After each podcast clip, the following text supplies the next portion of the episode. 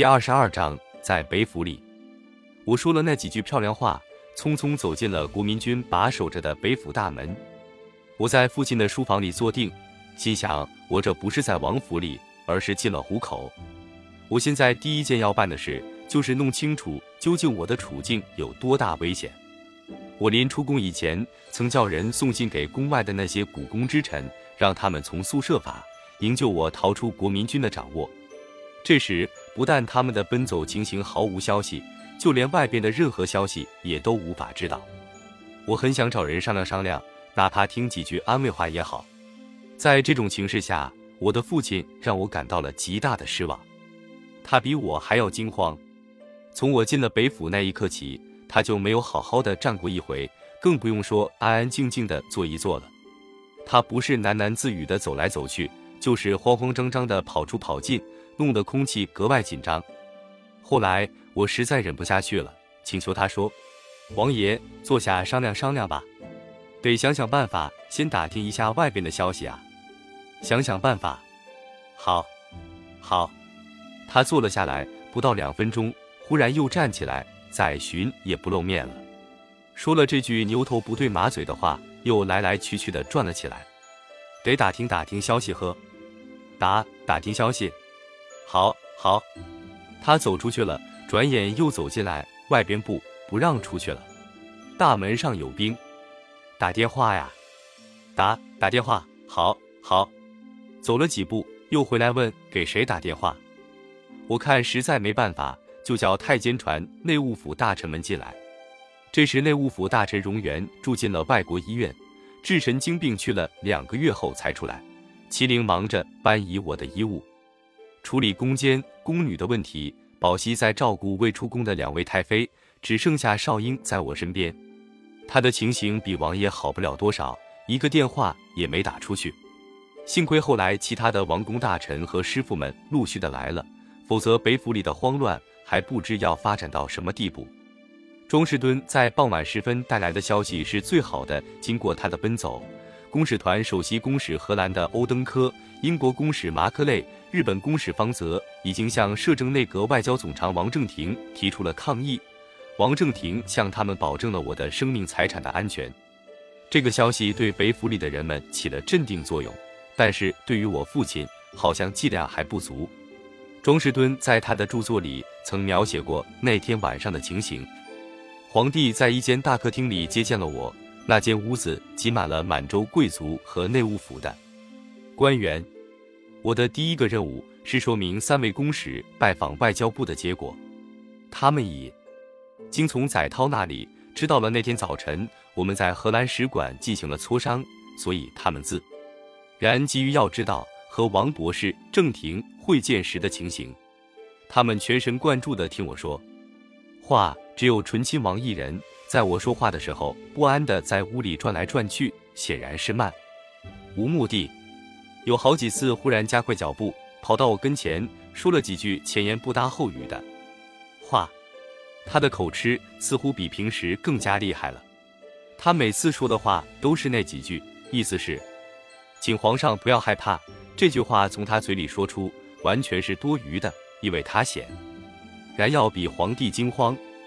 当他把这种话说到四五次的时候，我有点不耐烦了。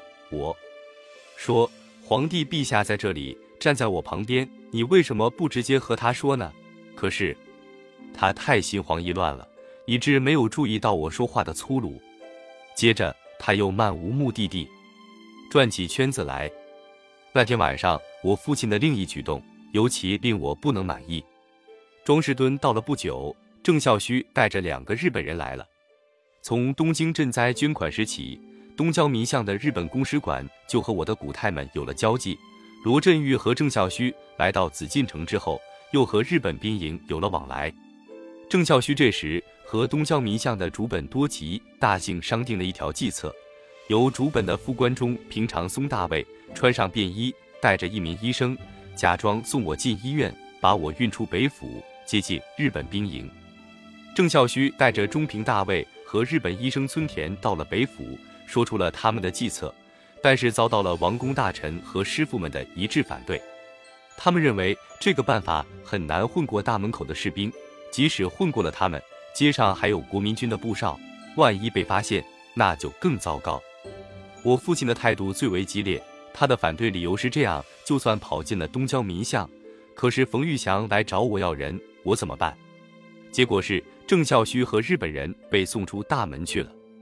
到了次日，北府的门禁突然加严，只准进不准出。后来稍放松一点，只许陈、朱两师傅和内务府大臣出进，外国人根本不许进来。这一下子，北府里的人又全慌了神。因为既然国民军不把洋人放在眼里，那就没有可保险的了。后来两个师傅分析了一下，认为历来还没有不怕洋人的当局。王正廷既向三国公使做出保证，料想他不会推翻。大家听了觉得有理，我却仍不放心。话是不错，不过谁知道大门口的大兵是怎么想的呢？那年头有句话：“秀才遇见兵，有理讲不清。”黄福和王正廷尽管如何保证，离我最近的手持凶器的还是门口的大兵。万一他们发作起来，就怕一切保证都不顶事。我越想越怕，后悔没有跟郑孝胥带来的日本人出去，同时心里也埋怨父亲只考虑自己，却不顾我的安危。正在这时候，罗振玉从天津回来了。他是在冯军接管内城守卫的时候，乘坐京津国际列车到天津求援去的。他到了天津日本驻屯军司令部，司令部的金子参谋告诉他，陆仲林已进了宫，日本司令官叫他去找段祺瑞。这时，段祺瑞也接到了北京主本大柱传来郑孝胥的求援电报。段祺瑞发出了一封反对冯玉祥逼宫的通电。罗振玉看了那个电稿，明白了段祺瑞马上就要出山，觉得形势并不那么严重。不过，他仍然要求日军司令部出面保护。日军司令部告诉他，北京的主本大王会有办法。根据日本驻屯军司令部的指示，他返回北京，找到主本大柱。主本大柱叫他告诉我，日本骑兵将在北府附近巡逻，如国民军对北府有什么异样举动，日本兵营会立即采取断然措施。陈宝琛也告诉我，日本兵营想把日本军用信鸽送进北府，以备报警之用。后来因为怕国民军知道，没敢收。于是我对日本人的感情又发展了一步，这样一来，罗振玉在我心里得到了与郑孝胥相等的地位，而王爷就被挤得更远了。内战中，火车常被军阀扣留，京津间交通很不正常。因这趟车是根据东交民巷的意思组成的，所以交战双方都不敢动它。作者，我看到了段祺瑞指摘冯玉祥逼宫的通电。又听到了奉军将要和冯军火并的消息，这两件事给我带来了新的希望。与此同时，陈宝琛给我拿来了日本兵营转来的段祺瑞的密电，上面说皇室是于全力维持并保全财产。接着门禁有了进一步的松动，允许更多的王公大臣以至宗室人等进来，甚至连没有顶戴功名的胡氏也没受到阻拦，只有庄士敦还是不让进来。不久。北府所最关心的张冯关系有了新的发展，传来了冯玉祥在天津被奉军扣押的消息。后来虽然证明是谣传，但是接踵而至的消息更鼓舞了北府里的人。国民军所支持的黄埔摄政内阁在北京宴请东交民巷的公使遭到了拒绝。北府里乐观的估计，这个和我过不去的摄政内阁的寿命快完了，代替他的自然是东交民巷。至少是日本人所属意的段祺瑞。果然，第二天的消息证实了罗振玉的情报。冯玉祥不得不同意张作霖的决定，让段祺瑞出山。过了不多天，张段都到北京来了。那几天的情形，郑孝胥的日记里是这样记载的：乙巳年六日，十一月二十二日，小雪，作字。日本兵营中平电话云。段祺瑞九点自天津开车，十二点半可到京。携大妻正的长子郑垂往迎。段祺瑞于车站，三点车驶到，头次而已。丙午分七日，二十二日，草脚相横断的幕僚电话云：段誉，公为阁员，今日请过其居商之。答之曰：不能救，请代辞。若误，面孔质举。于至北府入队。则公丹金贝子其受民灵寻于就断否？余曰：你救其故问，有虑损民，苟不能复辟，何以自解于天下？丹金贝子曰：若有利于皇室，遂为总统何害？丁未念八日、二十三日，北府电话召入队，上溥仪赐膳，才两器两盘，属小碟而已。段派殷昌来，守卫兵得其长官令，不禁止扬。原指庄士敦入见，涛贝乐云，请以剑断，求撤卫兵，但留警察。使垂，访池部日工使馆书记官。上云今日已派科助至罗振玉商购表备胡，同圣谕之屋，将为行在。戊申二十九日、二十五日，至吉兆胡同段宅屋段之权齐瑞。谭九之至北府入队，几百三十日二十六日，召见草字张作霖诏罗振玉书之诏云：奉军入京，人心大定，威望所及，群邪敛迹。昨闻庄士敦庶及后裔，备悉一切。于数年以来，固守关中，屯此文件，成此实惠，以为出洋之行。为筹备尚需十日，日内欲择暂住之所。即行一处唇底，私料里粗定，先往圣经工业陵寝。试郡之日，在谋游学海外，以补不足。所有详情已属。庄士敦面述。北府冯军撤回，冯玉祥求免职，段批假一月。闻冯已赴西山，段张合作的消息一传出，北府的气氛就变了。王公们首先给张作霖秘密的写了一封信，请求他庇护。张段入京后，王公们派了代表和郑孝胥一起表示欢迎，然后又分头进行活动。由郑孝胥去找段祺瑞，北府的管家张文志去找他的盟舰张作霖。让北府最高兴的是，张作霖托张文志特别邀请庄士敦去一趟。结果庄士敦去了两趟。张作霖找庄士敦的目的。是想通过庄士敦探一探东郊民巷对他的态度，而北府里则希望通过庄士敦探一探张作霖对我的态度。我让庄土敦带去了我的一张签名照片，一个大钻石戒指。张作霖留下照片，退了戒指，表示了同情。与此同时，段祺瑞向郑孝胥表示了可以考虑恢复优待条件。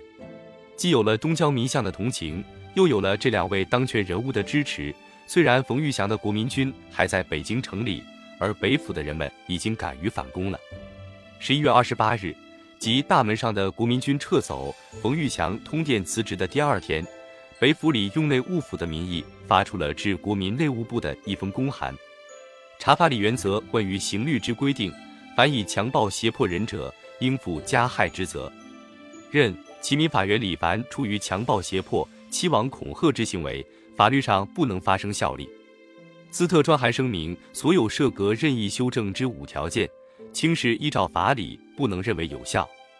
与此同时，还发出了向外国公使们呼吁支援的公函。对设阁成立时组成的清室善后委员会，虽清室代表已参加开了几次会，现在也否认了。这天，日本人办的《顺天时报》记者来访问我，我向他发表了谈话。与出宫那天所说的完全相反。此次国民军之行动，以假冒国民之巡警团体，武力强迫于之签字，于绝不如外间所传之欣然快诺。